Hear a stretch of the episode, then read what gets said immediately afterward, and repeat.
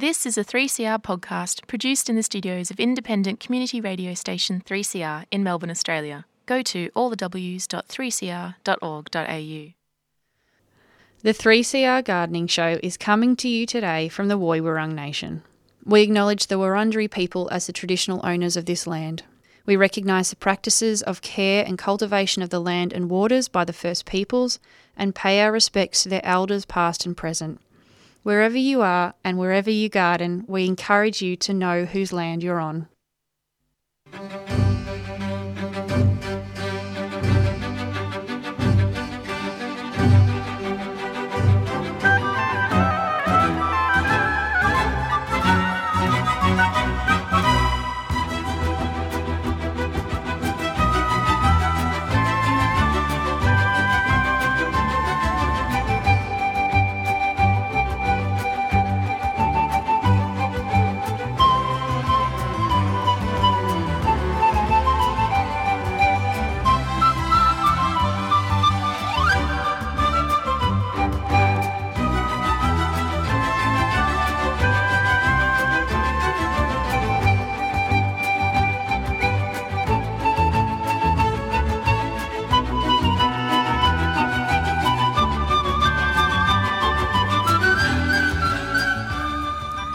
Well, good morning, everybody. It is Sunday morning and it is the 3CR Gardening Show.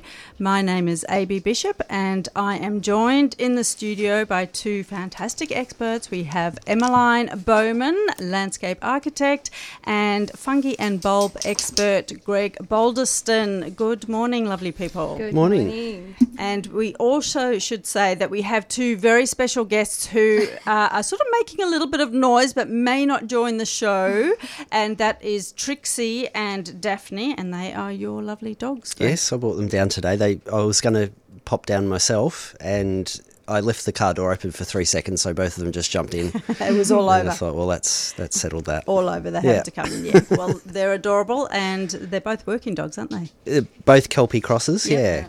So Trixie's got a bit of border collie, I think, and I'm not sure about Daph. Uh-huh. I think, yeah. Bit of a mixture. But definitely mainly Kelpie. Yeah. And full of beans and always ready for action. Yes. Well, I follow your Instagram account, Longinomus. Yeah. Longinomus. However you want to say it. It's a made-up word out of a dead language. Well, so there you go. I cannot be wrong. That's good to know. And, yeah, saw them yesterday chasing a Frisbee, and I suppose they chase a Frisbee for... Forever, yeah. Especially Daphne, she takes chasing objects very seriously and gets up very upset with the other dogs when they don't play to her rules that she set organised for herself. What are her rules? Not sure, but it needs to be orderly, and the ball needs to get back to the thrower as soon as possible. Okay. And the other dogs don't care for that. They like to play with or run off with the ball and muck her game up, so she gets upset with them. Fair enough too. You're working at Forest Glade, aren't you? So that's a pretty large garden. Yeah, it's about 15 acres. Okay, yeah. And you take the doggies to work? I do. Yeah. There, it's a little bit more structured there because as part of the garden opening, where it's open every day, and you're allowed to bring your dogs in, but they have to be on leads, and it's a bit hard to work with dogs on leads. So, depending on what I'm doing, they can stay around me, and they usually come back if someone's coming or. But when it's really busy, they often just have a bit of a break in the car for a little while, and I just let them out every hour or so for a quick run or something, and they jump back in the car. But do they interact with the visiting dogs? I try to avoid that. Okay. Yeah, because some people get upset. Yeah, fair enough. And there's a lot of people that don't like dogs, and so to have a dog run up to you, especially a fairly large dog run up to you, if you don't know what dog's body language means, that can be quite scary moment. Yeah. Even if the dog's waggling its bum and whatnot, if you don't know that and you're scared of dogs, you don't want a dog running up to you. Yeah. And I guess big working dogs, they're not so much interested in digging up the garden, is that right? Yeah, no, they're pretty good with the garden, and they're quite light-footed too. Mm-hmm. Again, the worst thing's like throwing sticks and things, because they'll they don't care where they're running towards when they're chasing it. It's just like, get the stick. Yeah. So if you throw a stick in a garden bed, they're going to run in the garden bed. So yeah, you just have to watch out where you're throwing things for them.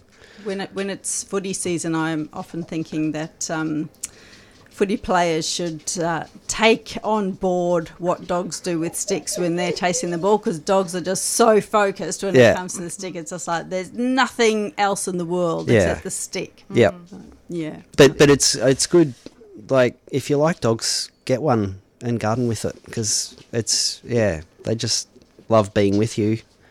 And I found this, especially with working dogs, if they're with you, they're happy. Mm-hmm. So if you could, the fact that I can take them to work most days, they might not get the exercise they need every day, but because they've been with you all day and, they're really smart dogs and they need that stimulus. Mm. So even a boring day sitting in the car for them is much better than leaving them at home. Yeah. Because, they feel really sad. Yeah, yeah, I'm sure they do. Yeah. They're like, where's he going without me? Social animals. Yeah. Just the extra stimulus of having a change of scenery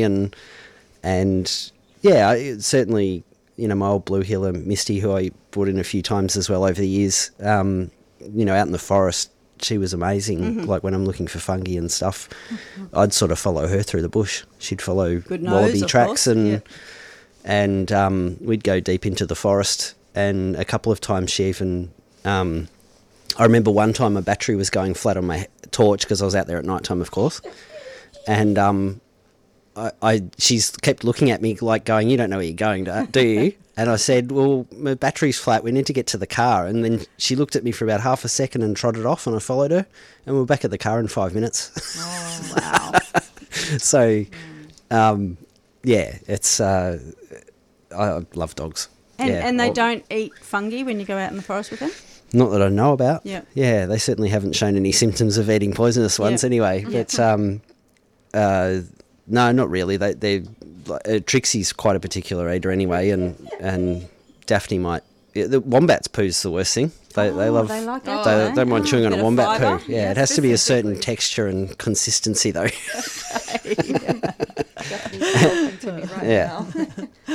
And Emma, I just heard the sad news at Pringle, your beautiful rainbow lorikeet, flew away last year. Yeah, it was very, very hard. Like, I'm a big animal lover, so I feel that as an extension of my family, so it's a very, very hard time, and actually I haven't really brought it up that much, so but that's fine. Everyone knows. Aww. Because Pringle usually went everywhere with you. Yeah, I mean, sometimes with work and things, like, I'd be careful in some aspects. But, she was my little buddy. Mm. She went everywhere, and, I miss her a lot. I can't express how much sadness it is to lose a pet when they are something that you really cherish. There's, some people kind of see pets as a pet, and then there's some people who just really see them as the personalities that they are. And part of the family. That's right. Even when you were saying, to really be aware of animals' personalities or to know body language, it's a skill that you either learn or you do grow up with, but a lot of people don't tend to have that skill. And it's a gift when you do, because you really enjoy those characters of animals, and you see it in a different light. And I think that's why I find my job really important, because I see a lot of animals, I see their personalities come through, and I think it's a very, very beautiful thing, and I wish more people would spend time amongst animals a little bit more, and I'm sure a lot do, but really just try and unpack them and see them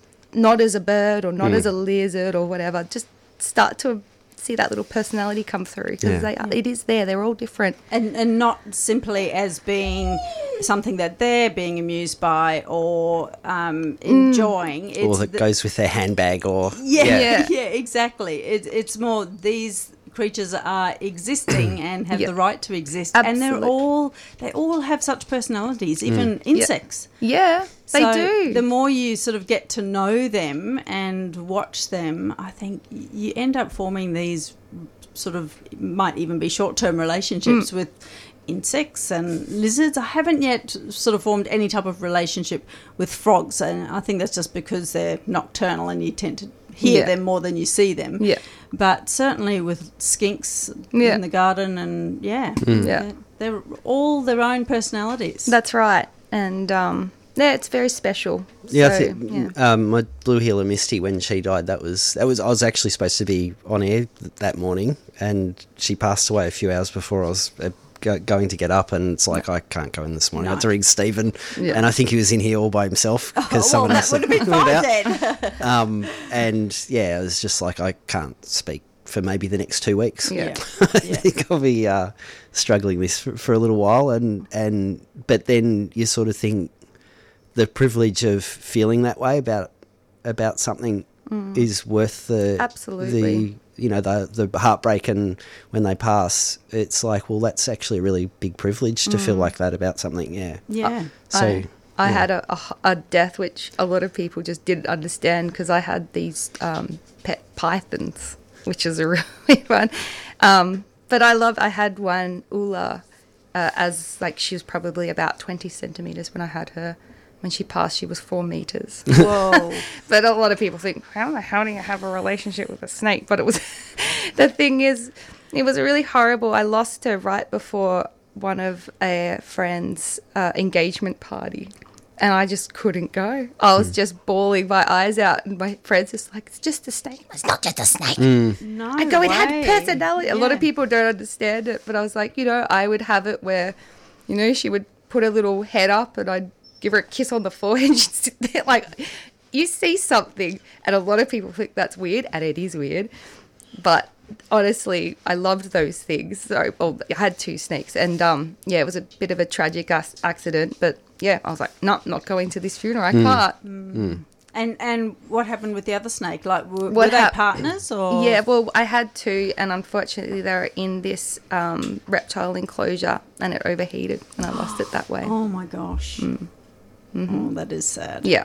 So it was very So, yes, all animals are beautiful and unique in their own way. Yeah. I encourage everyone to get out in the garden and just watch them a little bit more rather than – and, I mean, we all anthropomorphise things, but just really sort of look at them and try and see them for who they are, what they are. Observing animals in your garden has got to be one of the – pinnacles of having a garden, isn't it? Is to watch the birds and like even possums and like even seeing rats and mice run around, even though you don't usually want them in there, but it's still interesting because they've got this whole world and life, and they're quite and they're very sociable and intelligent, and and then I think for me it's out in the forest, like. There's a few times I've been photographing fungi, and like I'll lie down on my chest on the forest floor in the rain at like 9 o'clock at night in the middle of winter, and I've got all my camera gear set up, and then there's leeches crawling on my lips, and then a little not selling it well, Greg. A little antechinus will just run past the camera, and you can't take a photo of it because I've got all the settings to take really long exposure pictures for the low light levels, but. To be just sitting there and this antechinus runs a foot away from your face just across the log behind the mushroom you're taking your photo of. They're beautiful. It's, it's really nice to see stuff like that. And as you say, to spend the time to not just go, there's an animal, I want to go and pat it, but watch it in its environment and see how it behaves and how it uses the trees and or ground or where its little burrows and runs are. Yeah. And this whole new world opens up of this is a living landscape. Even in your garden, and animals, are born and live their whole lives in that environment that you've created, and whether you want them there or not. That's right. It adds a whole new level to, like, looking at your garden. Yeah. More enjoyment. As the bees, butterflies, just for them to come down, and you've sort of gone to the trouble of creating this garden and to know that you are supporting the ecology. Yeah. Yeah. It just feels really good. It does. Yeah.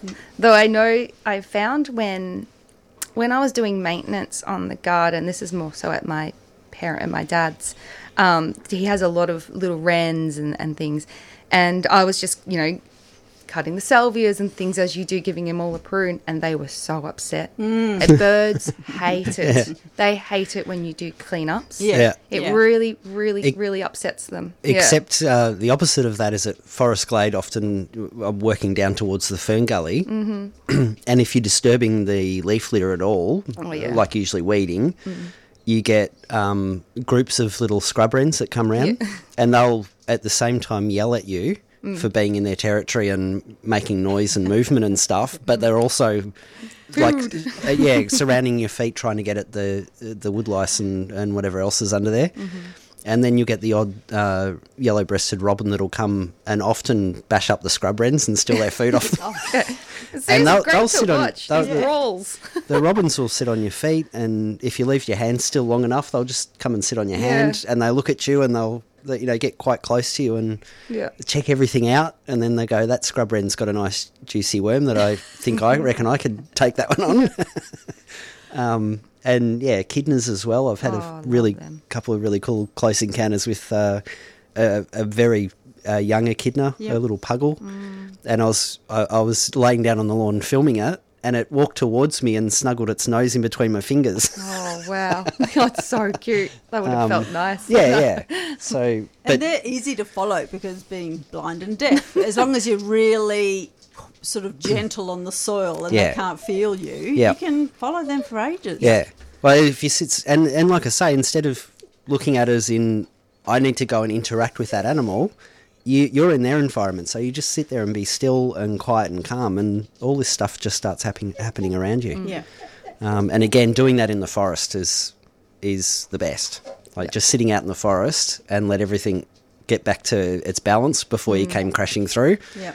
And you just sit there for a little while, and then all of a sudden the birds start coming back in, and they're curious about you. Yeah, it's like when they're looking at you, like you're the alien. Yeah. So they probably know you by now. Oh, it depends. It's yeah. I think some of the wallabies do, because I think they're pretty bright creatures, and often you walk through the forest and you don't often see them, especially at night time, but you'll hear them. Like you might startle one. And they give a big warning thud as they jump off. Mm-hmm. But I think the wallabies are at Mount Macedon anyway. I think the wallabies are the caretakers up there. Okay, I think they're the top dogs as far as intelligence, and it's almost like they talk to each other a little bit. I like to think, but you love those that footage that you see every now and again on socials with like a badger being friends with a fox or a deer or something, and these two very unlikely animals out in the wild, and they're good friends and they hang out together. Yeah. And you just don't expect that at all. There's certainly some good experiences to have if your intent isn't to go up and pat them. Yes, just to let them be. Just to let them be. Yeah. Another time I was out with a friend, and I showed them the oldest tree that I know on Mount Macedon, which is a eucalyptus obliqua that's, I'm guessing, around 500 or 600 years old. Yeah. And it's literally just an archway with a little branch coming off the side. It's still alive. Mm. And anyway, they weren't having a great time of it, so we went out and sat on a log next to this tree. Mm. And after about 3 minutes, a little agile antechinus stuck its head out of one of the little knots in the tree and ran up the tree. Mm-hmm. And then we sat there for another 5 minutes, and another one poked its head out. And I think we ended up sitting there for like an hour and a half, nearly 2 hours, and we saw 14 agile antechinus come out of this one tree, and they run up. And so there's a whole little city of them, unless it was like a clown car and they were running around the back and back. Oh, they are fast. Exactly. They're very fast. Yeah, but I'm pretty sure there was 14 individuals run out of this one hollow in this massive old tree, and it was one of the most amazing things I've ever witnessed. It was a very special moment. Yeah, like the way they move. And they're tiny too. They're so tiny. They're just these tiny little mouse, slightly larger than a mouse-sized creatures. Little eyes, little pointy nose. Yeah, and they're just up the tree trunk, out on these little branches, and just scurrying around, on these tiny little insects. Branches. Yeah. It was a very, very special moment. Yeah. Beautiful. All right, I will read some community announcements. There's really not many, so we'll get through them and then we can chat some more. All right, so this is for next year. The Open Gardens Victoria, their first two gardens of the year. There's the 13th and 14th of January, and there are two Anglesey Gardens that are open, Sunny Mead and Jamboree. And 4th of February, there's Buttonshaw Farm in Montrose and the Aussie Veggie Patch in Moorlbark. So if you feel like visiting either the Anglesey Gardens or the sort of Yarra Valley Gardens, just hop onto the Open Gardens Victoria website and you can get more information there. Creative Harvest is holding an open edible food gardens weekend, which is in West Gippsland on the 27th and 28th of January. You can celebrate sustainable food gardening, meet creative makers, sample sensational local produce, and visit 12 flourishing gardens, which I imagine would be a real highlight. There's plenty of workshops. There's herbs for cooking, medicine and pleasure. There's garden to plate, cooking workshop for budding young chefs. There's rise and shine sourdough workshop. There's using florals as dye. Wild Bounty, the world of edible weeds, and then there's heirloom tomatoes, no grow and sow, and that is being taken by our very own Penny Woodward, and that's creativeharvest.org.au. So they're January and February things to do. This is a book which we thought would be maybe of interest to listeners. It's Melbourne University Press, and they've put out The Fires Next Time, Understanding Australia's Black Summer, edited by Peter Christoph. Before becoming an academic, Peter worked as the Assistant Commissioner for the Environment in Victoria, establishing the Victorian State of the Environment Reporting Program and contributing to the national program. He also served as Vice President of the Australian Conservation Foundation for 8 years and on the board of Greenpeace. The Fires Next Time offers a unique and comprehensive account of the many factors and failures that led to the fires. Its authors look at how climate change and political neglect combined to make them so severe. It assesses their ecological consequences, but also their economic, social, health and political impacts and their long-term costs. The book also looks to how we should better respond to such risks and threats. It proposes new measures for managing Australia's growing fire risks, including new land management regimes and a national disaster insurance scheme that will give greater security to those living in climate disaster-prone areas, including towns likely to be affected by fires in the future. And this book is available from Melbourne University Press. It's $35, and to order, you need to email Dominika Greinert at unimelb.edu.au. So I'll just spell it out, DOMINIKA.GREINERT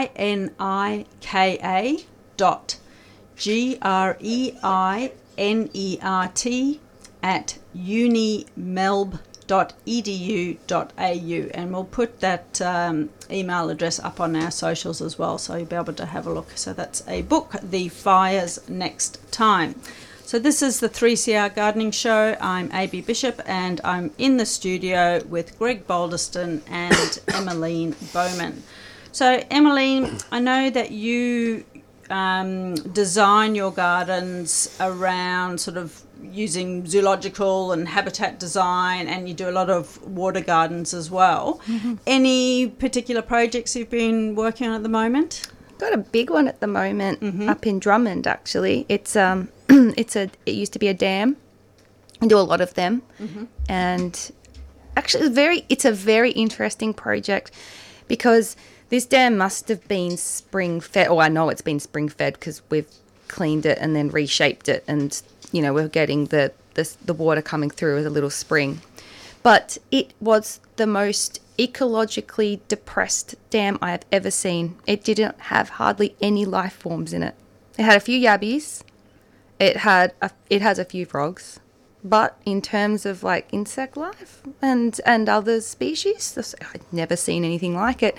And it was really funny because I sort of mentioned that. I was like, just while we were like, you know, getting it sort of slowly drain it, so you allow like other species to sort of move on to the other dam that's down there, and we were picking up like little froglets and things. But I was very like Yeah, this is probably one of the most least. Why do you think that was? Is it? I think it's because it's on a hill, so I think the hill must have spilled water, and they've gone, I'm going to put a dam here.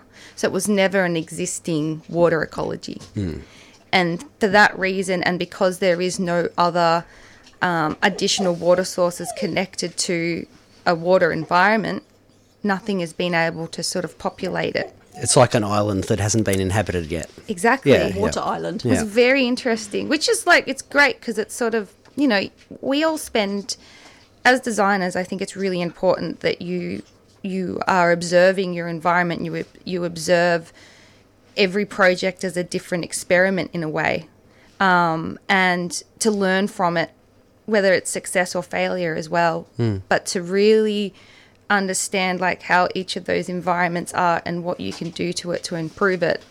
So in this sense, I'm like, oh wow, this is really interesting, because it's like we're going to put plants back, and I always say like it's kind of like a bit of a yogurt culture, you know, when you do bring plants in from other nurseries, you're going to be bringing in bacteria, you're going to be bringing in insects, so it's going to be very interesting to see what's going to happen with this dam. The other interesting thing which sort of backed up my theory is the owner, she actually got a microscope just to play with, and she decided to put the dam water in there under a microscope, and she said there was hardly anything in it. And that when we were talking, her husband actually brought up, she's like, yeah, she said there wasn't anything in there. And I was like, yeah, because there isn't, like even on a microscopic level. So interesting. Anyway, so we're working on that at the moment. It's right next to Goldfields, like Holbange's garden, so it's like from the manicure to the wild. Stonefields, thank you. Yeah. Goldfields. Oh my! I'm thinking of the Goldfields because I was at Bendigo. Oh my God. Yeah, so we're right next door to there. And yeah, it's been going really, really well. Was it a stock dam? It would have been. Yeah, so at some point. Amy and Matt, they're the owners. They've bought this property. They're going to be having a little vineyard on top of there. Amy's fantastic. She has a goat that she milks all the time, and she produces her own cheeses and milks. She's going to get a cow soon that she's going to be milking too. She's really such a wonderful woman. She has all these productive gardens that she's being completely sustainable, and yeah, she wanted to do up the dam to be like a bit of an ecological hotspot, and obviously something visual as well. So, you know, we've put all the rocks in, and we've got these little stone walls that we've done with Brock, this wonderful guy from Woodend. He does rock walling, but you know, it's a bit of a combination of having a wild place for wildlife, but an observation space and something beautiful for people, so a bit of a tie between both. Yeah, so we're at the stage, we're putting a little jetty in at the moment. All the rock walling has been done. We've put all the soil back in to be able, so I cap all clay dams with the soil so I can plant into it. And then literally after this will be done, which will be right before Christmas, I'll be praying to the rain gods for some rain to fill it up a bit. Yeah. So technically, just sort of backtracking a bit, you drain the dam. We drain the dam. Yep. And obviously that takes a few days? It took about 2 weeks. It's a slow... Yeah. Most people should, like, do it quite slowly because you want to be able to make sure that if there are life forms in there that they can sort of go... At the bottom of this area is a creek. It can roll down the hill and go there. We also obviously went there. It is probably the hardest thing to deal with because you do feel really bad for some species in there. So that's why we went in with buckets and we're like trying to save some of the frogs. We put them in the other dams and things like that. The birds do come in and they have a bit of a feeding frenzy. But it's really important to have it as a slow progression. Any fish? No fish. I'm telling you, nothing. And you know the best thing, no gambusia, none of those horrible mosquito fish. Not even a single carp. Wonderful though. Like this is a fantastic. This is where I'm like, this is a wonderful project for me to like look at and really observe something that's literally a blank slate with nothing. And how deep is it, or how deep could it be?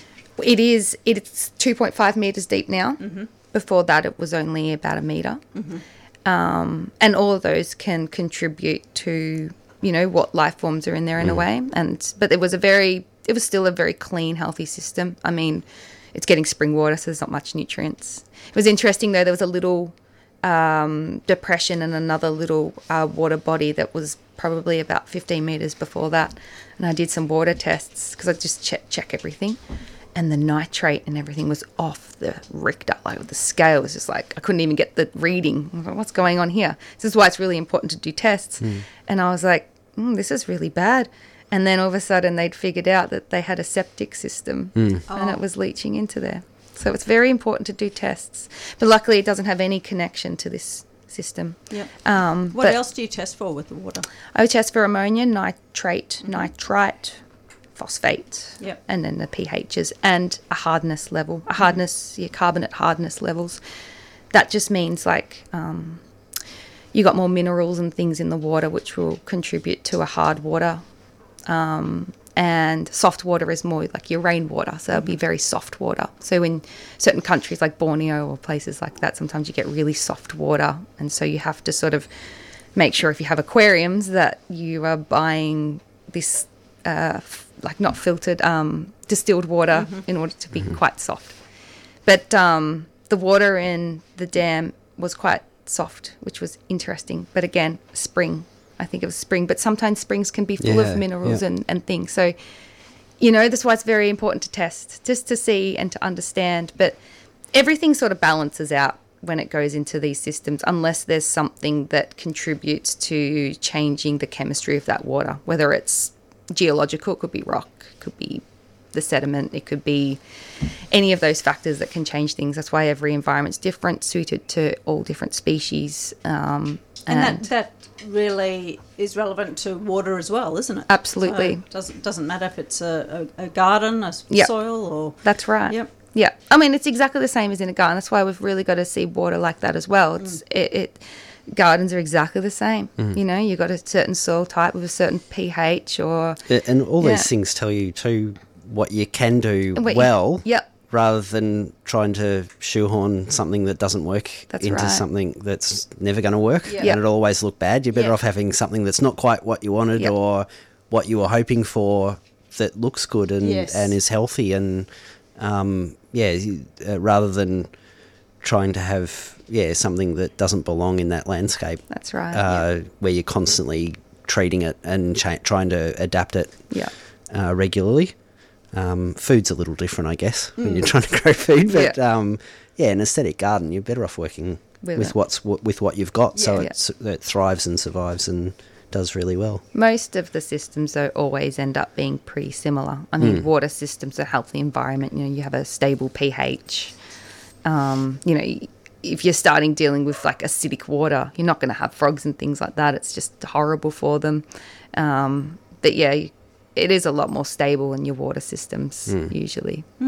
So you've drained it and then you've obviously brought rocks in? Yeah, so I'll do the sequence. Yeah. So we drain it slowly, make sure we do an inspection while it's happening, take some of the critters out and relocate them, and then it's reforming the dam, so making a little bit more natural shapes. Because usually they're just like a big circle. So it's still kind of a circle, but we make it a lot more sort of organic and free-flowing. So that's all the sculpting, we call it, fixing all the overflows. And then, then you get the rocks come in and you use the rocks as a bit of a feature, but also just so we can retain some of the soil that we're going to put in the dam. So there'll be underwater rocks and top rocks and obviously feature rocks. So we've got stepping stones and...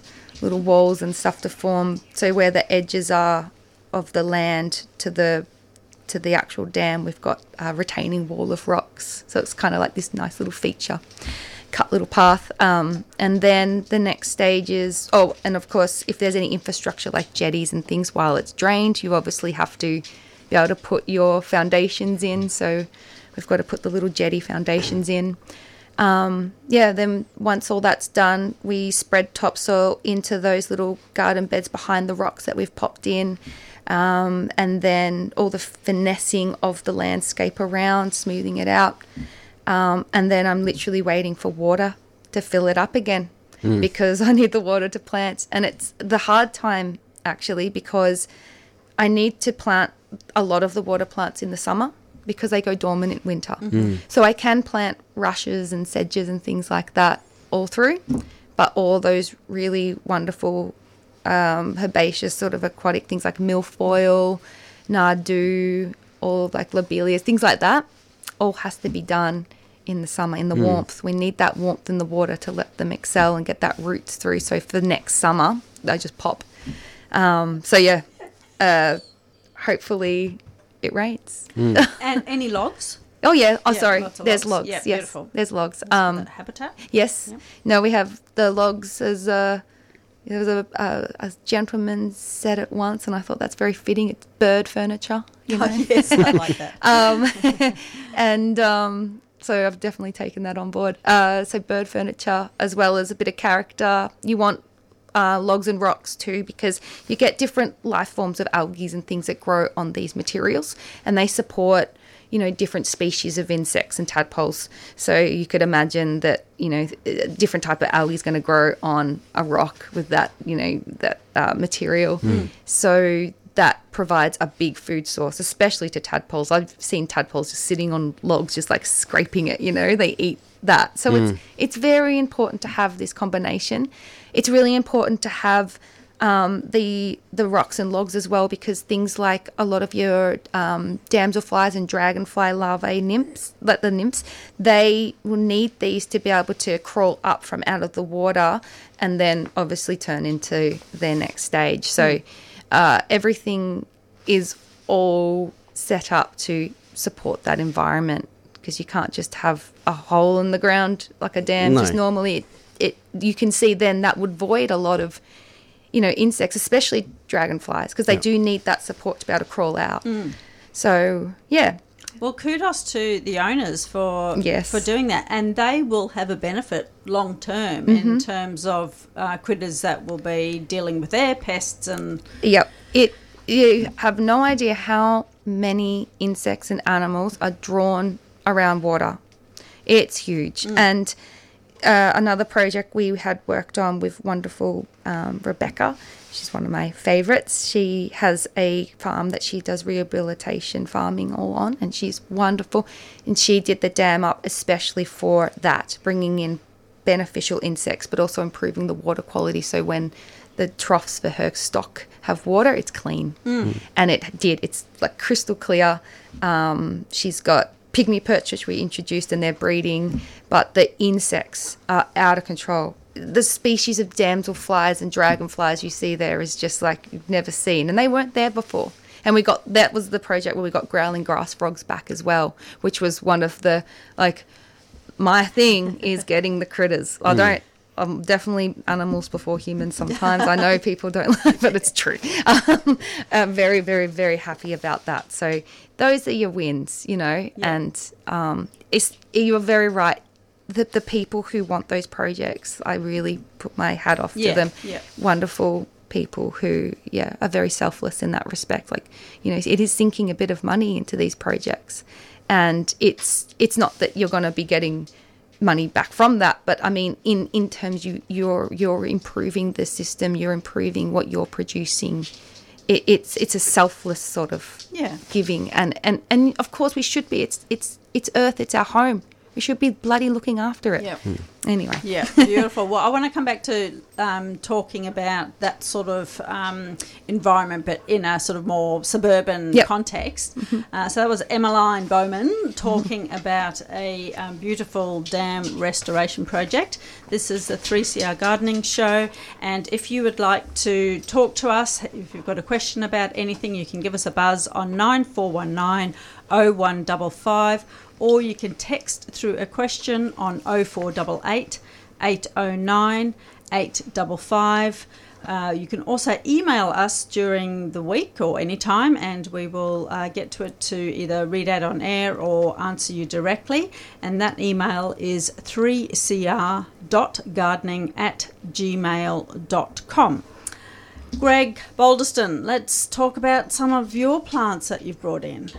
Well, I Actually, I got home fairly late last night and I thought I'd better go out and check what I've got around the garden. Mm-hmm. And I found a surprising amount of hydrangeas. Mm-hmm. So I picked a few select ones of those that I still remember the name of. Okay. Surprising because? Early? Oh, yeah. So when I was a kid, so hydrangeas and bulbs were probably my two major intros into horticulture. Mm-hmm. Bulbs were probably first, but hydrangeas were always there because Mount Macedon's just covered in them.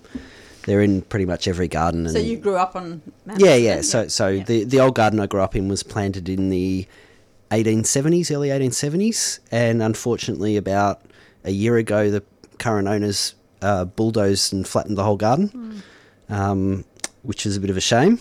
Actually, it was a lot of a shame. But...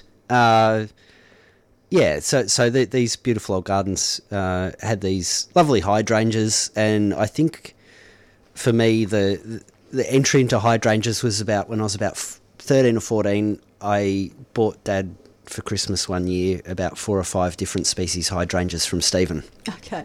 And Dad probably didn't really have much interest in species hydrangeas. So was he into gardening? Oh yeah. He liked them, but they took me. So it was Homer's bowling ball. Yeah, pretty much. And but by the time I was 17, I'd collected as many hydrangeas, species hydrangeas particularly, from any nursery I could find. I bought Stephen out of all his fairly quickly and then had to venture up to the Dandenongs.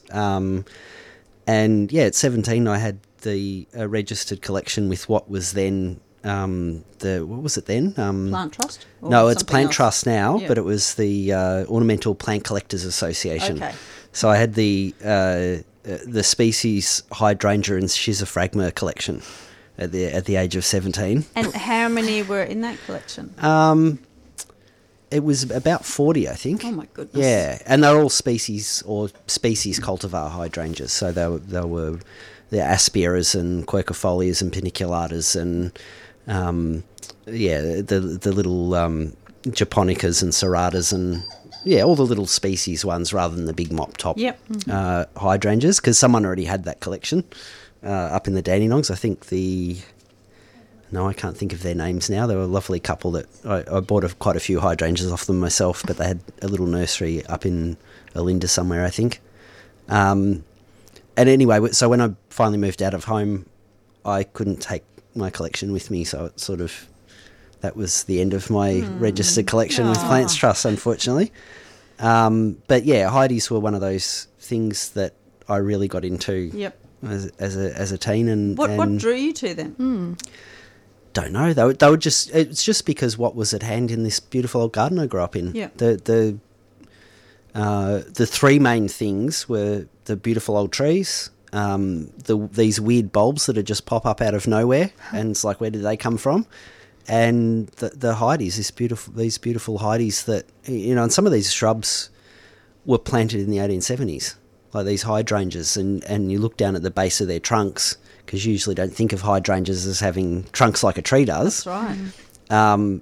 But when you see the the base of a hydrangea that was planted, over 100 years ago. That's insane. You can tell it's got all these, and occasionally you'd lose like one would die or a section of it would die, and you'd pull it up, and there's this. They have these amazing bark structures on the older stems, and it's all this gnarled wood as the cambium layer slowly twists around, trying to get juice up into the top, and then eventually it dies out, and a new lead from somewhere else will start.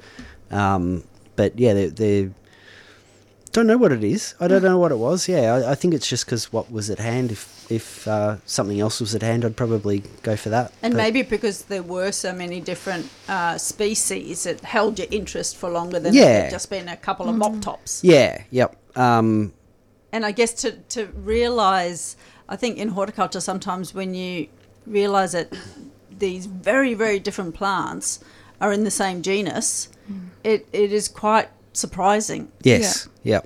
And the links and why we've placed them in the same genus, because obviously back then anyway, there wasn't really DNA sort of sequencing going on, so it was all based on what the plant looked like and what similarities it had to what were presumed to be its relatives and how they were related and all that sort of thing. But the few Heidis that I've bought in range, you know, they're all in the Northern Hemisphere, I think, unless some get down in, I'm pretty sure all the Heidis are in the Northern Hemisphere. But most of the hybrids have been bred from Japanese species. I think Maritimer and one of the others. I think Macrophylla is a hybrid name. I could be wrong, though. I think all the Macrophyllas are hybridized of Maritimer and Japonica or Intermedia or something like that. I can't remember. But most of the ones you see is what you think of as hybrid, as hydrangeas, Asian species. Yep. And then you've got all these weird ones in Central America. And, you know, the quercufolias and paniculatas are American species. And then you've got them, I think, that go right down into Mexico. I think there's one species that's up in the cloud forests of Mexico. Actually, I think Hydrangea seamanii, which is a climbing hydrangea, I think comes from Central America, high altitude sort of subtropical areas. Does Australia have any hydrangeas? No, I say, I think that most of them are Northern Hemisphere, America and Asian species. How many species are there? Oh, who knows? Hundreds? I look at some books now and it's like, I've never heard of that one. Yeah. And I used to know, you know, I had all the books in the day and... Do you have a yearning? No, I've lost that collector's thing, I think. I like going out and spotting things, but... I think the next evolution for me from bulbs and hydrangeas was going out into the forest and going, what's that mushroom, finding out what it is. Because now you've got an extra degree of you have to be in the right place at the right time or else you don't see it. Yeah, that's amazing. Where if you've got a bulb in a pot, you go out and look at it every day until it flowers. But to see a rare fungi out in forest, you've got to be in the right place at the right time. And sometimes that window's only 6 hours or something when that mushroom's... So to capture a photo, for instance, of something, a fairly rare mushroom that doesn't last very long is it's captured more your attention. That's captured my attention now. Yeah, it's got the next level of difficulty doing it. Yeah. All right. Well, let's come back to that. We are going to go to Peter. Good morning, Peter. Yeah. Morning, everyone. Good morning. How are you? Good. I've got an area where I'm looking at using a no-mow like a zoysia or a dichondra lawn instead of a normal lawn. I don't want to do a synthetic lawn. I've got like an area that's not going to have high traffic that's in front of a pond. Which one of those would you recommend, or is there another one that you would recommend that I use as a ground cover instead of lawn? Is it shaded or is it quite exposed? No, it's pretty much got probably 80% of the day it would have full sun. And what do you want to do? Like, is there much foot traffic? No foot traffic. There's a path running past that area, so there'll be a little bit of foot traffic, but I'll put a couple of steppers into where that's going to be. But it was more in terms of what's sort of more robust or whether it's going to handle full sun. I'm not sure if that zoysia does do that or is it for a shaded area. Zoysia is definitely, there's a zoysia nara lawn now that they do, which you can get. It needs a little bit of care for a little bit of time. Like you lay it and then you have to kind of put a bit of seed on it after about 6 months. It's obviously not as vigorous as all those exotic grass species that are available. It is a tough one. You couldn't put dichondra there because it's just too exposed. It'll die off and yellow off, but you could definitely have a bit of a blend. So I would put a bit of the only thing is with dichondra, if you've got a wet area around the pond, it can run right through the pond. So I know it's like the name of it, kidney weed. So you know, we have put it around like people's gardens ourselves. We tend to use it under like their trampolines, and there might be a pond in the area, and there's a really lovely combination where the dichondra sort of bleeds into the lawn itself, but it can go rampant through the pond, so be be careful that way in case you've got plant species. And diversity is really good too, isn't it? So instead of using one species, there's a garden on Mount Macedon and there's a little native pratia that, I think it's pratia, that grows all through the lawn. So every now and again you get these little star flowers popping up through the greenery, and there's a native oxalis that runs through grass. Yeah, the pratia is a good one actually. It looks quite delicate, doesn't look like it handles for someone.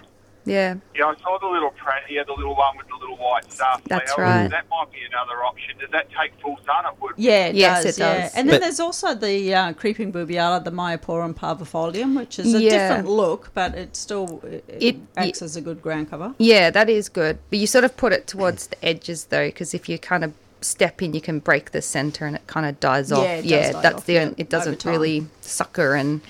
And whereabouts do you live? In Mount Martha.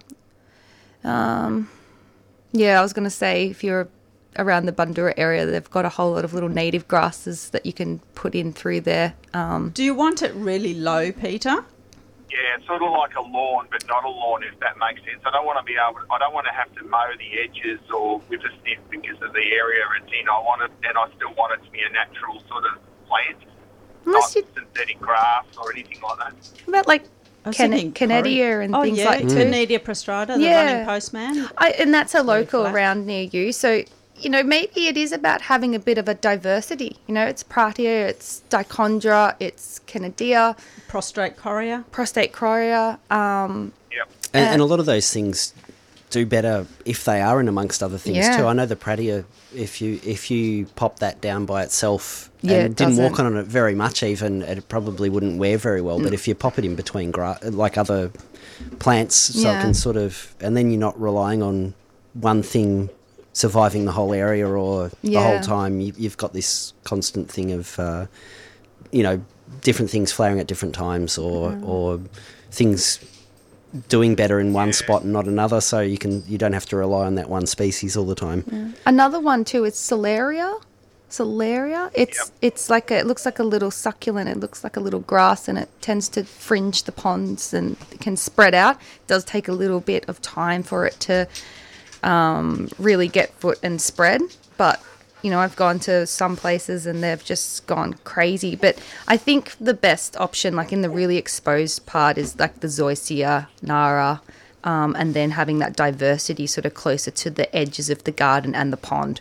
And that way then you don't need to do the cutting, but you still need to cut that zoysia lawn. Like you'll need a little lawnmower for that. What about the zoysia tennifolia, the no-mow, the lumpy one? Is that... They're wonderful. They're cute. Yeah, they're very cool. And you just need to keep the water up to it a little bit because it can dry out. But even then, in winter, it'll just pop right back and look nice and green. And it's got a very cool texture. Like it looks really nice on the garden. Would that go with pratia or not? Pratia will just sort of weave itself through. If it's just like a.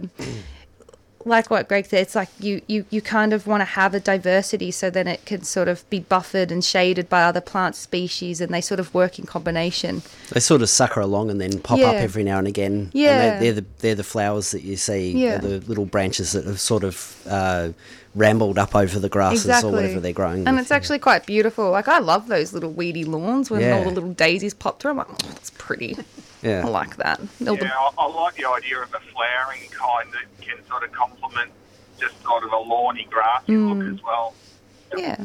So maybe that's great. Thank you. Pleasure. Good on you, Peter. Thanks so much.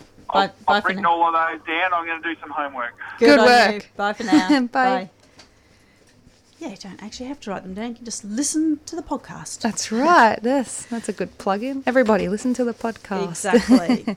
This is the 3CR Garden Show. I'm AB Bishop, and I'm with Greg Boldiston and Emmaline Bowman. Greg, let's get back to your hydrangeas. All right. So I guess I'll start off with the Asian species that I've brought in, the more hybridised ones. This one... I'll try and take some photos of these at some point to get up on the page. Yep. This one's Hydrangea Ayesha, and it's apparently a natural forming sport so it was a Hydrangea maritima that threw a seed that had these popcorn-like flowers on it. it's probably a hydrangea most people are familiar with, but wouldn't know the name because it's just one of those popcorn. There's another common name for them, and I can never remember it. It's like hen and chicken. No, that's the lace caps. Anyway, I always knew it as a popcorn hydrangea. And yeah, it's just a natural sport that someone's gone, oh, that's different. Mm-hmm. And occasionally you'll see Ayesha with half the flowers normal maritima. So it'll actually be quite a big hydrangea head. Yep. Half of it's popcorn shaped and the other half's got flat petals on it, and which is a bit strange. Yeah. So this one, I actually think this plant is a cutting off one of the plants I grew up that was in the family home when I grew up. Mm-hmm. So that's one I've managed to keep a hold of. You don't really see it for sale in nurseries, though. I'm not sure where you would get Hydrangea Ayesha. It's not everyone's taste. Is it always that colour? No, so like most of the hybrid hydrangeas, it'll change colour depending on the pH of the soil. So I've obviously got acidic soil, so this is a lighter bluish colour. Sometimes you'll see them really dark blue. But you also get in slightly alkaline soils light pinks and quite deep pinks as well, depending on the alkalinity of the soil. This starting here, that's probably one of the earliest hydrangeas I learnt the name of, because it was so different and easy to find a name, and that's always a good in if you're wanting to get into something. Is you go for the ones that are easy to tell apart, that have got some feature on them that's quite distinct and sets it apart from other plants or insects or birds or whatever. It's not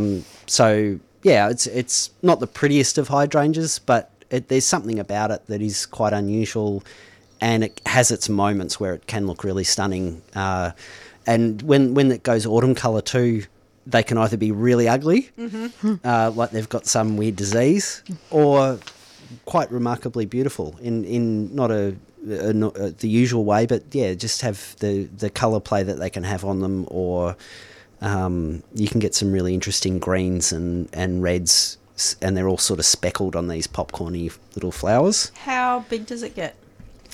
They actually get quite big. So there's a plant I remember in the garden that would have been maybe 2.5 metres tall. Maybe even 3 metres tall sometimes. Yep. You can get water shoots on them that are a couple of centimetres thick and can shoot from the base up to at least 2 metres in a season. But generally probably the same height as most hybrid hydrangeas, sort of chest high. Yep. If they're doing really well, if they're getting a bit too much sun, maybe a little bit shorter. Mm-hmm.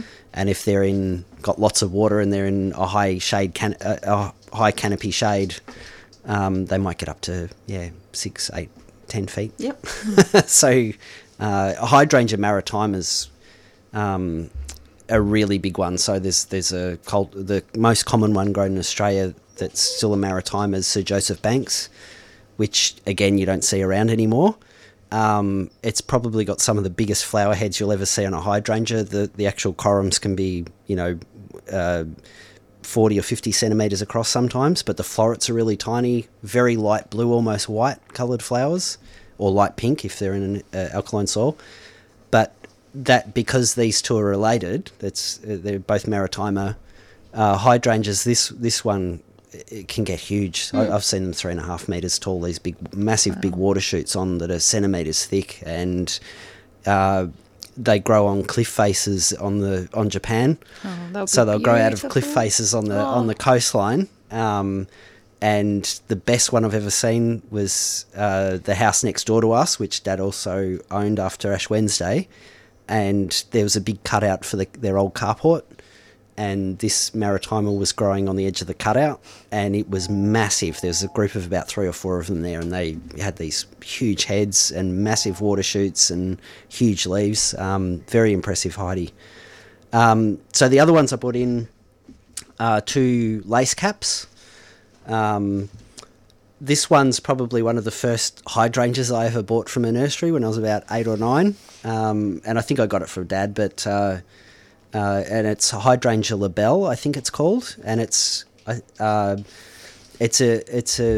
lace cap, but it's not a neat lace cap. So the florets don't just go around the edge of the flower; they're sort of speckled through the centre. It's a beautiful white, rounded petals. Probably a smaller shrub, sort of waist to chest height, but pretty white semi-lace cap sort of flowers. And the other colourful lace cap that I bought in is Nightingale. This should be a deep dark blue, and you can see it's a bit mauve because I've got it planted next to my concrete water tank, and the alkaline lime leaching out of the concrete has made the soil a little bit more alkaline. Yeah, and so it's beautiful. This beautiful mauve. But if you put it in a really heavily alkaline soil, this will go deep hot pink. Right. But that colour is particularly beautiful. It is nice, yeah. And it was bred. So a lot of the hybrid hydrangeas, their names, you sort of think, oh, that must be the colour that they are. But, of course, if you put them in the different soils, they'll change colour. Yep. But it often means they were bred for, there's certain hybrid hydrangeas that were bred for more alkaline soil to show that beautiful, rich, reddish pink. Yep. And there's others like Nightingale, which would have been bred for a more acidic soil because it was bred to be a blue one. Okay. But it'll still go the mauve or pink if you put it in the alkaline soil, yeah. Do you know why hydrangeas are so receptive and, why they colour up? What would be the advantage in the environment? I think it was just I think it's more of a byproduct of something else going on in their environment, because it seems to be only the a certain strain of them. Like none of the American species change colour at all, or none of the quercufolias change colour. Okay. And Paniculata? No, the paniculatas don't. Okay. And but then you've got other species in Asia, like the Hydrangea aspiras, which don't change colour as far as I'm aware either. Okay. So, yeah, I'm not sure. I'd say it's more of a side effect from some chemistry rather than a benefit, an ecological benefit from doing that. And most of them... Probably. Hang on, the dogs have... the dogs have decided they're going to be part of the show today. It's Trixie. Not as bad as it sounds, everybody. They're just playing. They're actually playing. They're not. Nobody's getting attacked. No one's getting attacked. They're getting bored. They are getting bored. Yeah, so the... Like, where they've probably evolved... they've never been either alkaline or acidic soil. It'd be more that they've evolved in acidic soil, because most of the hydrangeas prefer acidic and a more acidic soil. It'd be interesting to know if there is a reason for that, or always wanting to know the why. Why does homework, it? Yeah, well, hopefully it's out there. But they're like but it's the opposite to litmus paper. It's instead of turning pink in acidic soil, it turns blue in acidic. Yeah. Opposite. So it's the opposite, throwing everything off. Opposite to those. Nightingales is beautiful.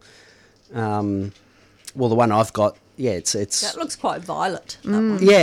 Yeah, it's a really pretty colour. I'm quite happy with the mix of lime in the soil there to make it go that colour.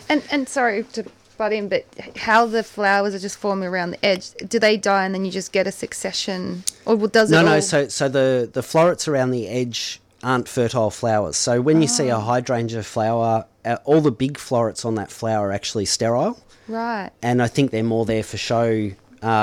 in species that it would be there to attract pollinators. Yeah, okay. And they haven't opened yet on these ones because it's fairly early in on the season. That's why. But this species one I'll talk about in a minute has got the smaller flowers in the centre are the fertile ones. Oh, so I've never noticed this before. If you pull apart a mop-top hydrangea, the fertile flowers are hidden underneath. You don't see them at the surface. So all the big florets you see on a normal hydrangea and a hybrid, they're all sterile, and you have to dig underneath those, and you'll see these little tiny flowers with no petals on that are actually the fertile flowers. Is that to say, wow, look, attract things to me? Is it sort of like throwing out a big flag and going, here's a big flower? Yeah. But all the special stuff. I think so, because the lace cap feature is a big feature in hydrangeas and viburnums, which I think are reasonably closely related. I don't think they're in the same family anymore, but I think they're still fairly closely related.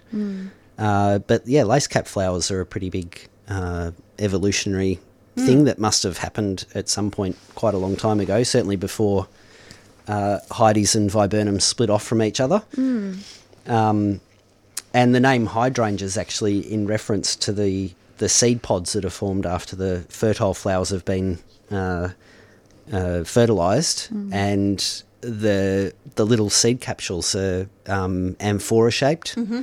and I'm pretty sure the ancient Greek word for the amphoras is an angion, or something that holds water, and hydrangea's water. Yeah, so it's a water vessel, I think it translates to, and it's in reference to the little seed pods. Wonderful. From the fertile flowers. So there's another one I've bought in, which is going closer to the species, is another Japanese species called Hydrangea serrata. This particular one was taken back to England probably in the mid-1800s, late 1800s, and named Grayswood, mm-hmm. which I think is a garden, or might have been a botanist, I can't remember. So these are much smaller, daintier lace-cap flowers. They come out white with a pinkish blush to them, but as they get older, the little florets turn upside down and go scarlet red. Oh, wow. So in autumn time, these are bright scarlet red little florets, and they're dried out so you can pick them, and they'll last for a couple of years if you dry them well. These remind me so much of that the New South Wales Christmas bush. Even the flower. Sorry to petal them. Yeah, and the flowers are the same, like the smaller flowers, and the way that you're saying that they change colour. Yeah. Maybe we do have some sort of cousin. Oh. So these ones, Greg, I mean, you were saying they're not easy to buy, but obviously Stephen would have a few maybe, and then I don't know. Stephen White has House Nursery maybe. Yeah, Peter'd be worth a try. Yep. If you ask for Ayesha, someone will propagate it. I mean, it's still around. Yep. So up at Forest Glade, for instance, I propagate 300 or 400 hydrangeas a year, mm-hmm. some of which we plant back into the garden, but a lot of them we sell at the front gate. Okay. And there'd be Ayesha in there because I often will pick, because I select before we prune the hydrangeas, I'll walk around and go, yeah, that's a nice one, I'll take some cuttings off that. And I definitely propagated some Grayswood this year. Yeah, that's gorgeous. Mm. So there'd be 40 or 50 of those that I've just potted up recently up there.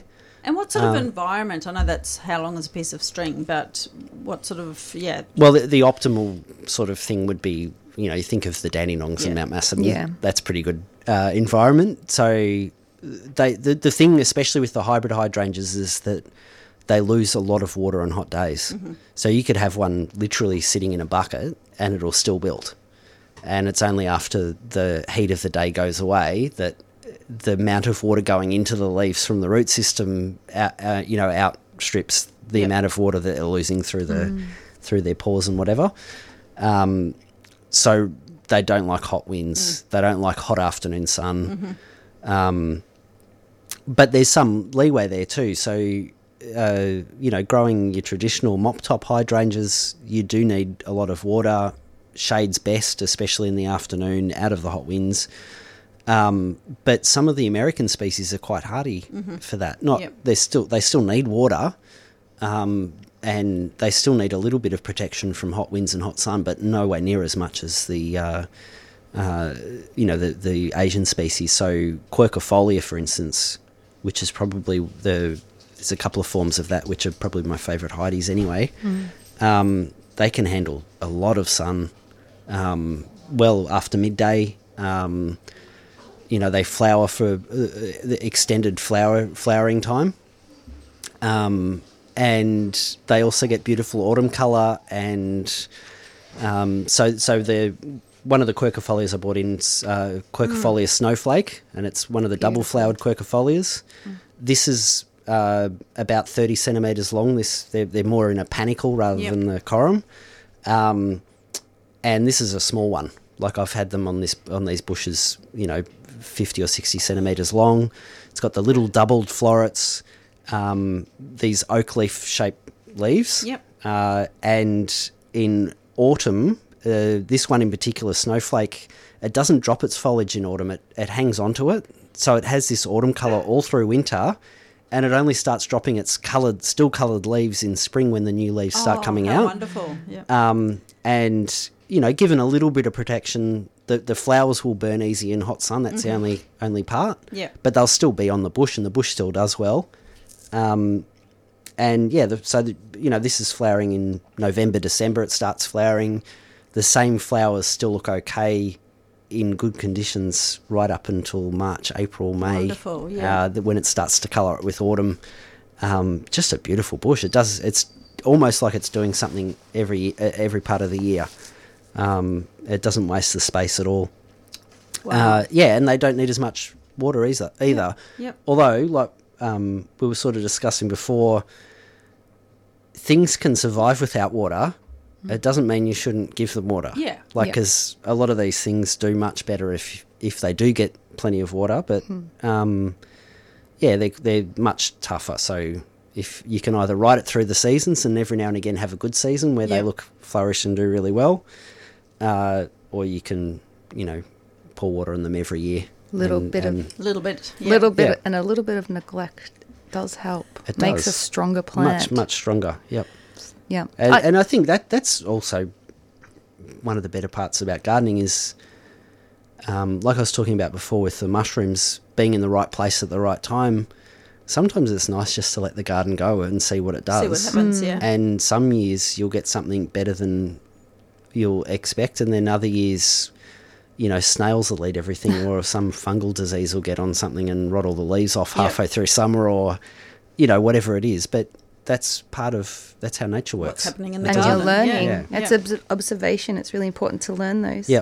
You know what I really love about on the start of this is like imagining you as this 17-year-old asking all these questions. And I know like when I was younger and I would go to all these things, like how open people would be to seeing someone so young wanting to learn.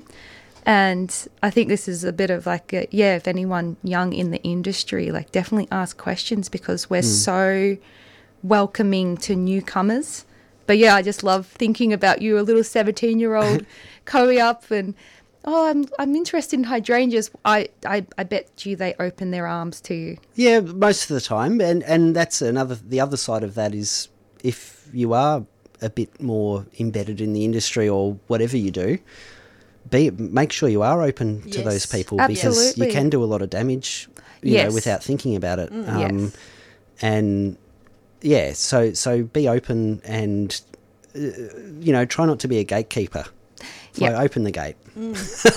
I say that a lot about like there is that in the industry. It's like the most beautiful part of the industry is the giving of knowledge, and it's such a beautiful industry that can be shared. And you want to share that knowledge to make things better. Yeah, there are a lot of gatekeepers, whether it's like, they're holding it for their own sake of business or I don't know. Yeah.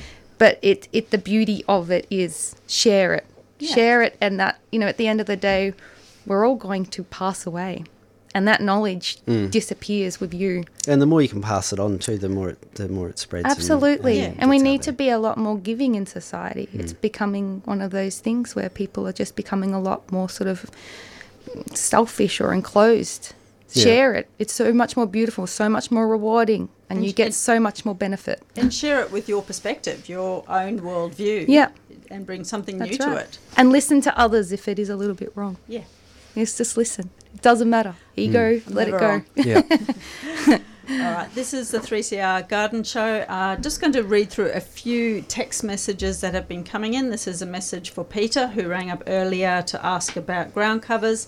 Someone has kindly texted in to say he could check out Conservation Collective Nursery in Somerville. They have lots of local species, grasses, herbs and more.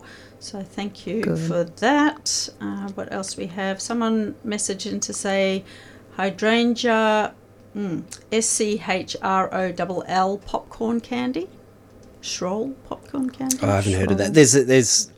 So at one point I was looking at what it would entail collecting hybrid hydrangeas as part of the Plants Trust or OPCAA, whatever it was at the time, and having these books, especially from places like France and England, there's probably 5,000 or 6,000 hybrids, and that really turns me off things. It's probably why I'm not a big fan of roses, although I'm coming around, but it's to the species ones. Yeah, I love species things that have evolved on their own.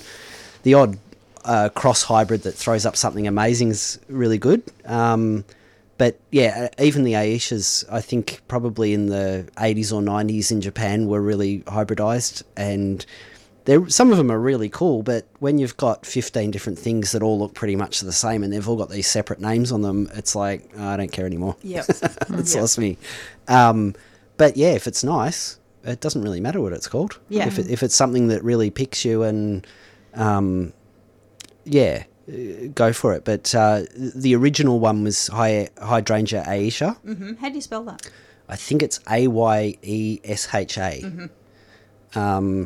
And yeah, and as I say, they've been hybridized over the years. And yeah, you can get these ones that look like they've been ironed. So they're like popcorn that's been ironed, and they're bright green. I think it was called Midori, this particular one, or there was a Harlequin that had stripes on it. And some of the early ones are really cool because it's different. Yep. And then you see the constant hybridizing of them, and then it just sort of gets all watered down, and you end up with 10 things that look exactly the same, but they've all got different names. So the local plant mart can sell one each year, and it's a different one. So I haven't got that one; I have to get it. Yeah. But yeah, if you love it, grab it. Yep. There are some interesting new hybrids of the big mop tops that have got. Like they're coloured on the middle, but they've got a white edge around them, or they're doubled, or there's lots of interesting stuff out there. But yeah, sure is. It's yeah. Emmaline, a listener would like to know what is the best water test kit she could buy and where from for a pond or small dam. Just go to your local aquarium and just get the API Master Test Kit. API. Yeah. Yeah. Okay. Most aquariums will have it, and it comes in a little, get the one with the whole box. If she wants to go next level, get the additional G, H and KH test kit, which is your carbonate hardness and general hardness test kit. Mm-hmm. They don't come with the master test kit, but sometimes it's nice to know, because then you're like, oh yeah, my water's very soft or very hard. Like that kind of tells you what the rain source or where the water's coming from, probably mostly likely off your roof or water tank, or you'd also get, after looking at it for years, you'll notice that certain insects and plants and things are really good indicators too. You always look at your indicator species. Yeah.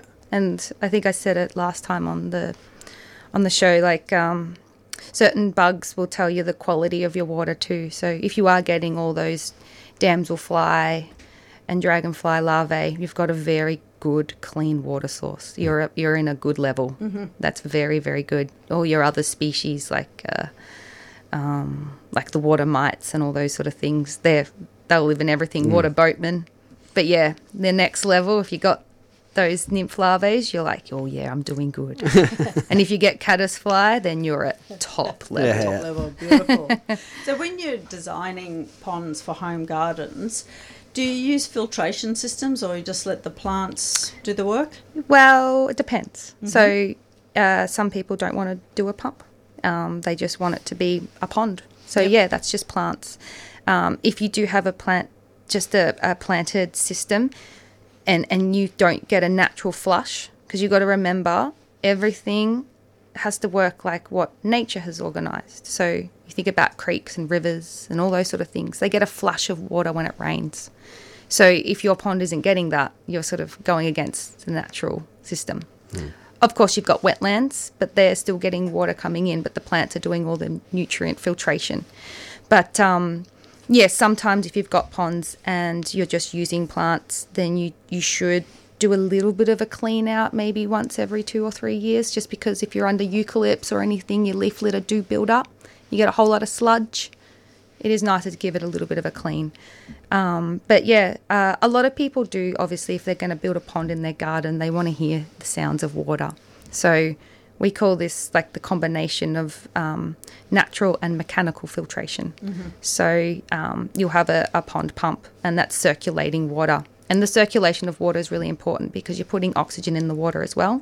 That's sort of simulating a river system. You think about rivers are very healthy systems.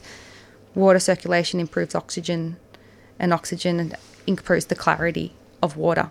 And so if you think about your pond, you've sort of got this like a mixture of a creek system mixed with a river system. And that in itself improves your water. So every design can be different. And some people, like I've had a couple of people who are really about just wanting something without pumps, no nothing, and it's just a pond. And that works very, very well. But if it is in a certain environment, you have to give it a little bit of a clean out, just a little bit. What are some of the mistakes that people make when they're creating ponds or when they have them? Yeah. Sometimes it's so big mistakes is certain rocks. Never put white rocks, white pebbles, because that can drastically make your water alkaline. Mm-hmm. Sometimes you're like, what's going on? It's like, oh, you've put white pebbles in. It's full of calcium. Mm. Big one, concrete also, as you know, leaches a lot of calciums and all other materials, so that's a big one. Certain plants that you put in can be sometimes an issue. Mm-hmm. So every system responds differently to the environment. So like before when I said about the dichondra can go crazy and it can take over the whole thing depending on the environment. Yep. So, and I mean, that's what you have to learn as things goes on. Location is really important. So if it's a really shaded environment, you really have to set up the environment to work in there. So ponds do respond better with light sources.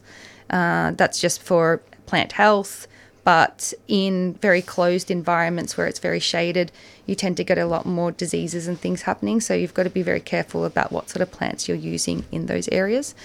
So in terms of light, what would you go for? How much sunlight and shade? I like probably, if I could, be like 80% sunlight, 20% shade, mm-hmm. something like that. Yep. That's the perfect. But I mean, you get more life out of a fully exposed area, but obviously then you've got more evaporation. So it also depends on what sort of, how much water is going into these systems, what are the plants there that are going to prevent the evaporation and the rate. Depth of the water too, a little bit. Depth is very important. So that's why when I design, it's shallow, medium, deep. Yep. So you really need a deep level because that will provide a deeper, cooler source of water. And that's really, really important for preventing the decomposition of or decomposing matter from accelerating too fast. Obviously, when it's warmer, things decompose quicker. So if you've got a cooler, imagine it's like a fridge. So it's providing oxygen, it's keeping it cool. And then you've got the shallow areas that are regulating those temperatures, but you've got the plants in there, and they're in there to absorb all the nutrients. And it's sort of like this little symbiotic relationship that works. How deep is deep? I would say like deep is a metre, mm-hmm. 800 mil to a metre, yep. In a backyard sort of setting. If we're dealing with dams like I do, I go 2 metres, 2.5. Mm. So So a metre deep, but how wide would be a minimum too? Yeah, probably. I probably would like it to be at least minimum 1.2 to 1.5, maybe, depending where you are. That's why, you make that really lovely organic shape to sort of work in that system. So if you can kind of visualise that, that's sort of how it works. But, it's very important to have the shallow, medium and deep because that's – you just got to imagine like this little – it's like a stomach almost, isn't it? It's like but it is because even like I say this because I do a little bit of like talks and things, but it is like a stomach because bacteria is a really big component with these systems as well. So if you imagine like the shallow and the medium and the deep and the different temperatures that regulates different types of bacterial exchange, that's the same in our stomach. Yeah. We need a really good, healthy bacteria to maintain our stomach. If something falls out, you feel unwell or something happens. The same thing as ponds. Mm. It's the same thing even in our land environments as well. It's very, on that micro scale, things are happening. Mm.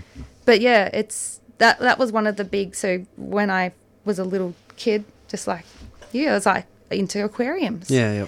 And my big thing was I had this tank that was given to me and, Dad gave me it. And it was a 4-foot tank. It was a big one. I was only 8, thrown right in the deep end. But, within 2 weeks, that water was white and cloudy. All my fish are dead. Oh, my God. And, I went into the creek and I I loved the creek. I used to grab all the rocks through there and all the plants, and then all of a sudden my tank was flourishing. Mm. But I didn't realise at that age until very much later is that when I was bringing those rocks and the plants and all the little bugs on there, I was bringing in the bacteria. Mm. Yeah. I was bringing in those microorganisms that helped that tank. Now that tank worked for like 6 weeks. It worked a lot longer, but it still crashed. Yeah. But you're seeing like that thing. It's kind of like a yogurt. You have yogurt or... even when you eat meats and things like that, it decomposes in your stomach but creates good bacteria. Yep. Same thing. Mm. So, yeah, it's interesting. Good. I want to come back to that because it's absolutely fascinating. But for now, let's go to Kim. Good morning, Kim. Yeah, good morning. I've got a bit of a question that stumped me, and I'm about to plant, maybe not now because it'll be hot next week, but I need, what about some plants? And I've got to put the male upwind of the female. But being in Melbourne, sometimes I get northerlies and sometimes I get southerlies, and I've got absolutely no idea about how do you find what's upwind and what's downwind. Well, it does sort of vary depending on the seasons. So, yeah. I know in they blossom in October, and that's when I've got 30% northerlies and 20% southerlies, because I got the young neighbour who's the really hardcore gardener to look that up for me. And that's taken an average from 1970 in the afternoon. But it sort of really doesn't help me because I don't sort of really know if sometimes it's southerly and sometimes it's the northerly. What's the best thing? Do I plant and hope for the best? I would say the prevailing wind for most of Victoria would be westerly or southwesterly. Yeah, I thought it was I always think of the weather moving in from the west or the southwest. If the wind's blowing from the northeast, it means we're going to get dumped with rain where I'm at home anyway. And if it's from the southeast, there's something weird happening too. And southerlies and southwesterlies are the colder sort of winter weather, and northwesterlies and westerlies more summer, the hotter summer weather. I thought that was the summer, yeah.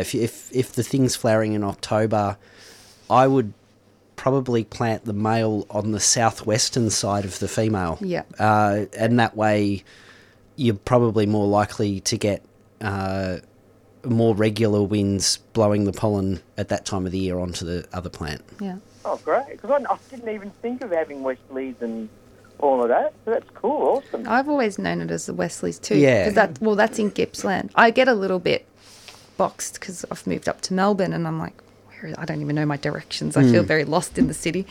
But on the farm, it's all Westerly. Yeah, so if someone says, what's the weather going to be today? I always look to the west. Yeah, it's true. We do tend to get our weather from Adelaide and Perth. And it's got to do with the, weather stream that goes around the entire southern hemisphere of the globe as well, from Antarctica. There's the vortex, I think, goes from west to east, and we're a bit higher up, of course, but the wind's still probably getting pushed along in the same direction. Yeah.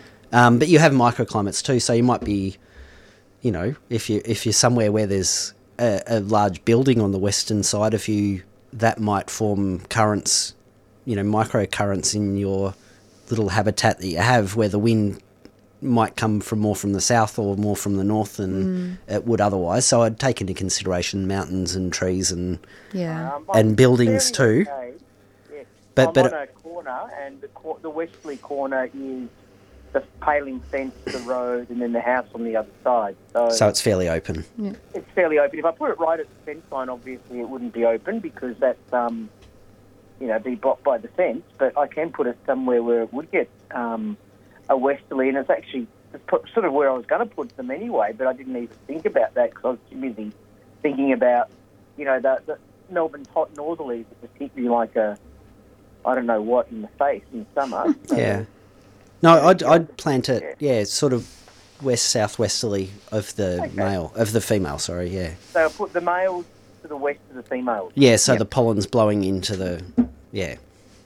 Awesome, That's so cool. Thank you so much for that. You're welcome. No worries, happy gardening. You too, thanks, Kim. Bye-bye. Bye-bye. Sorry, Kim, cut you off. And somebody is asking about garlic. Hi Gardening Gurus, how do I know when my garlic is ready to dig up and what's the deal with hanging it? That is Kerry in Port Melbourne, so should be ready, sort of late spring, summer. I just dug the garlic for the first time ever up this year. My partner and I dug and we didn't do so well, so I'm probably not the best person to ask for. Well, yeah, when the leaves have yellowed and died down, which should be around about now, depending on when you planted it. And, yeah, dig it up, shake the soil from it, leave it in the sun for a couple of days, and then hang it somewhere dry and shady. Dry and shady, like an old shed or something on a bit of a rack. Even the veranda. Yeah. I hold them in bunches on the veranda on the southern side. Yeah. And how long do you hang it for? I haven't harvested. I know my brother-in-law does all his garlic and we get tons of it. Yeah, well, I mean, you can keep it for months. Yeah, I thought it was longer. It was like 6 months or something. Well, it's while it's dormant, I guess. You've got it's dormant period. It's dormant. Yeah, for it sprouts again. Yeah, but and make sure you save some for your next planting. Yeah. But yeah, should be now, Kerry. And my goodness, it's so much better than the stuff you buy. Mm. Like the flavour. Oh, you can't beat it. Mm-hmm. Do you grow veg? Oh, no, because I'm in a little rental in Thornbury. I have no room. But I will when we move to Hoddles. I got a whole area. And it actually, I was looking into the history of our property and it used to be a gold mine, the biggest gold mine in the Yarra Valley, until it hit a wall and these poor three men got trapped. It went for kilometres, this mine, hit the wall, water burst through. And now we've got a continuous flowing amount of water, and it flows into Black Leather Creek, which is there, full of Galaxy species of fish, which is wonderful. But the second owner was a Chinese man, and he used the whole area as a big garden to grow vegetables for the community. Oh, lovely. Mm. And so it's already tiered, ready for it. Oh, yeah. So I'm going to be growing I'll be growing a lot of vegetables. And when are you moving there? I know this is the next question. Year? Everything. I'm like, yeah. It will be next year. I think at the end of next year, we ended up having to do a lot more. Obviously, everyone has this same problem. I think when they buy a place, and we ended up doing a lot more, and it's taken a lot longer, and that's fine. But yeah, then I'll transition and move the business up near Hillsville, I think. Mm-hmm. Yeah. Excellent. But I'm very excited to be back on. In quiet, in the wild. Oh, Melbourne's great. It's got a great culture and diversity, and it's so vibrant and great food. But I'm a country girl. Mm-hmm. I've had it. I've had the traffic. I've just had it. I need to be free, and I don't. I never had it, and I don't want it. Yeah, I just stay in the country. Yeah. No, I think it was a very good experience because it really opened my mind. Because I grew up on a massive farm, and we didn't really. We had one neighbour for like 12 kilometres. That's my best friend Sammy. She's like a sister to me. But I lived all life on the farm, and Traralgon and Gippsland's quite closed. Mm. And the first thing I thought, I'm out. There's a world I know. There's a world out there, and Melbourne was such a eye-opening experience because people from Gippsland would always be like, the city slickers, I hate the city slickers, and this is really a real thing, but I went there and I found all those negative things that I heard. I found beautiful people and a completely different world, and this is where before I was saying, it's really important to talk to each other about things because we all become very closed, and there's a bit of a barrier up between the country people and city people, and there's so much to learn from each other. City people have a very close perspective on certain things as well as country people, and this is where I myself grew so much because I was willing to learn and willing to listen, and now it's given me a beautiful perspective of things, and I go home and it's wonderful. So, yeah. And how did you get to move into landscape architecture? So when I finished school, I needed to save up some money. I was very poor. So I worked at an aquarium for a year. I ended up being 18-year-old manager. I thought I was so cool. Didn't know anything. Anyway, then I went and I really wanted to work with animals. So I actually went into La Trobe.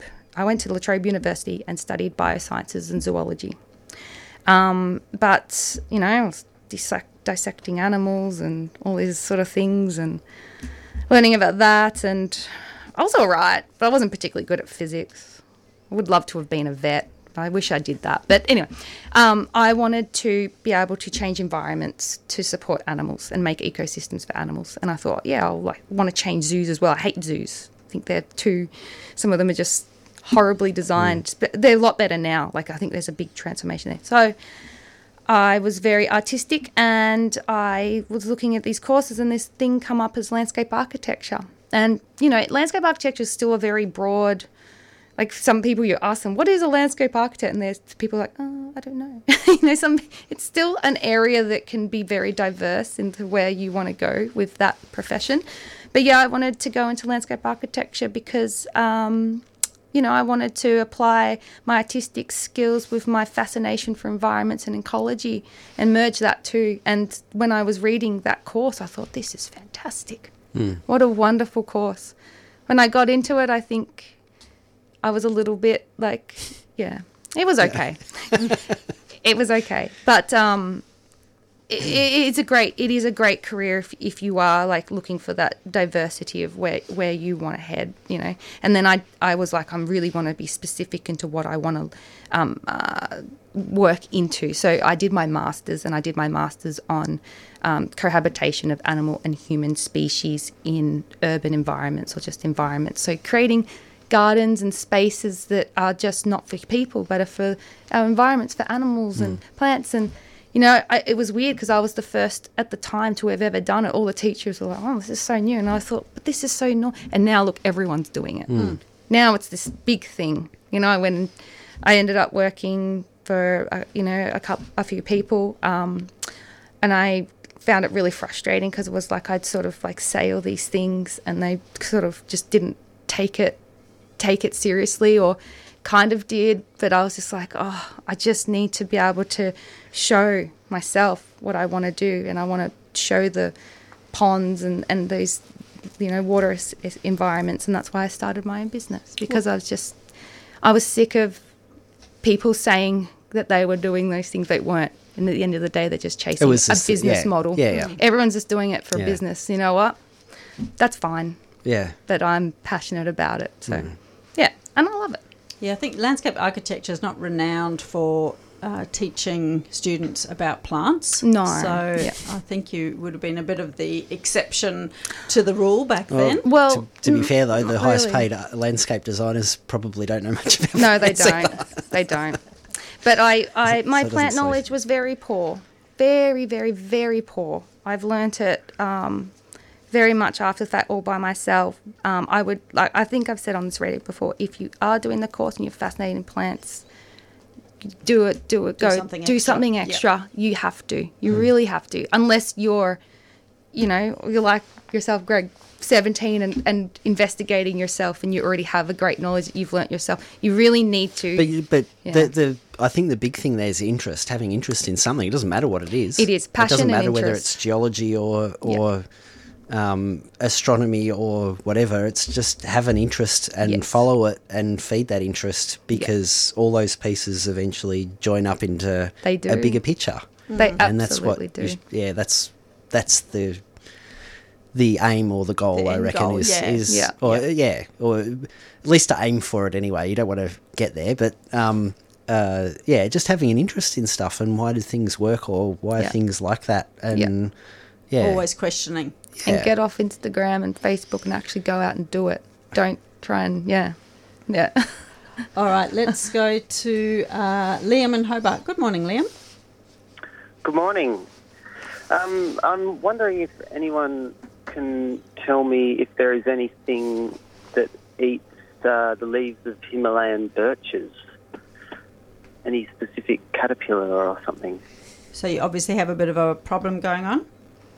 Yeah, there's something's munching on the leaves of some recently planted birches, and I just can't see anything on them. Is there a pattern to which leaves are being eaten? Are the leaves up the top of the tree or down the bottom of the tree? Up the top. Yeah. I think it might be a ringtail possum.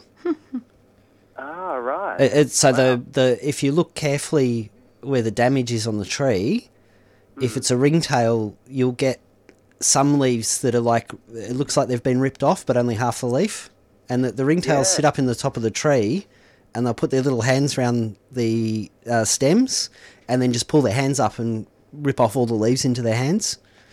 I don't even know if they eat them or if they pick through the leaves for insects. I'm not sure why they do it, but they do it to an oak tree I have at home, and maples, and I've seen them do it to dogwoods, and I'm pretty sure dogwoods are fairly toxic, so I don't think they'd be eating the leaves on those. But they'll sit up in trees and strip leaves off, and I don't know what they do with them, but that's what they do. Line their nests, maybe. So I reckon it might be a ringtail possum. Well, there you go. Thank you very much. So maybe go out there at night time and see if you've got a ringtail out and about, and if they spend a lot of time in that tree. Yeah. Yep. No, I'll do that. Might need to do some banding. One other quick question, if you don't mind, Greg. I'm wondering if you could maybe explain the differences between the different hydrangea quercifolia varieties, but the labelling here doesn't seem to be very good at the nurseries. Yeah, there's a gold leaf form. I can't remember any of the names of the hybridised, pretty much anything really. I think there's Alice and Snowflake are the ones we get here, and then there just seems to be the species one too. Yeah, so there is a gold leaf form in Australia. I know my friend Finn at Autumn Joy Nursery had that recently. I'm sure other nurseries have it too. So there's a gold leaf form, there's a dwarf form, there's the Snowflake, which is a big double one. There's I think there's a number of the quercifolia hybrids now, and they're really well suited, more well suited to our gardens here than some of the old hybrid ones. Snowflake is probably one of my favourite hydrangeas though.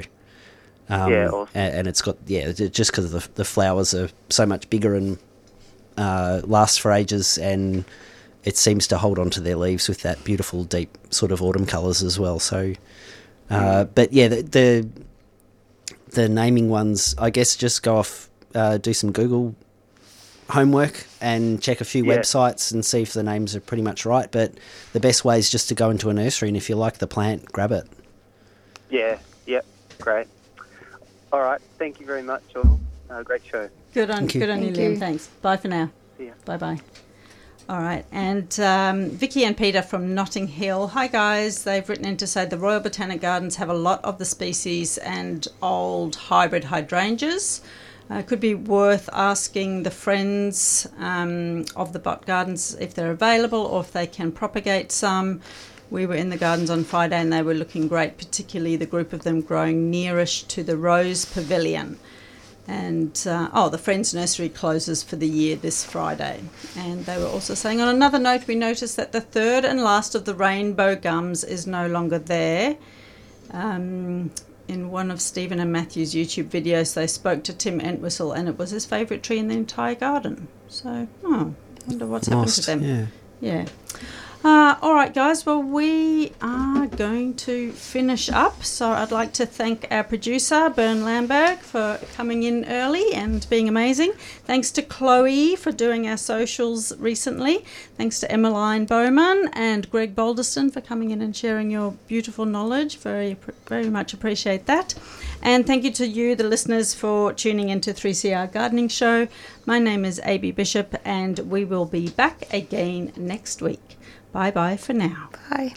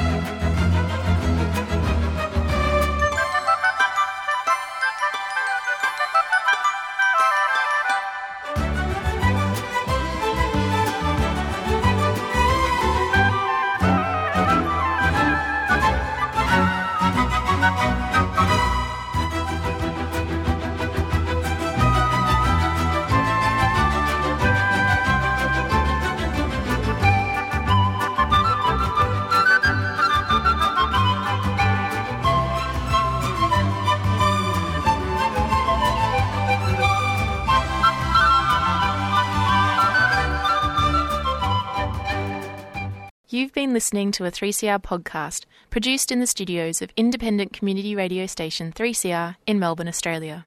For more information, go to allthews.3cr.org.au.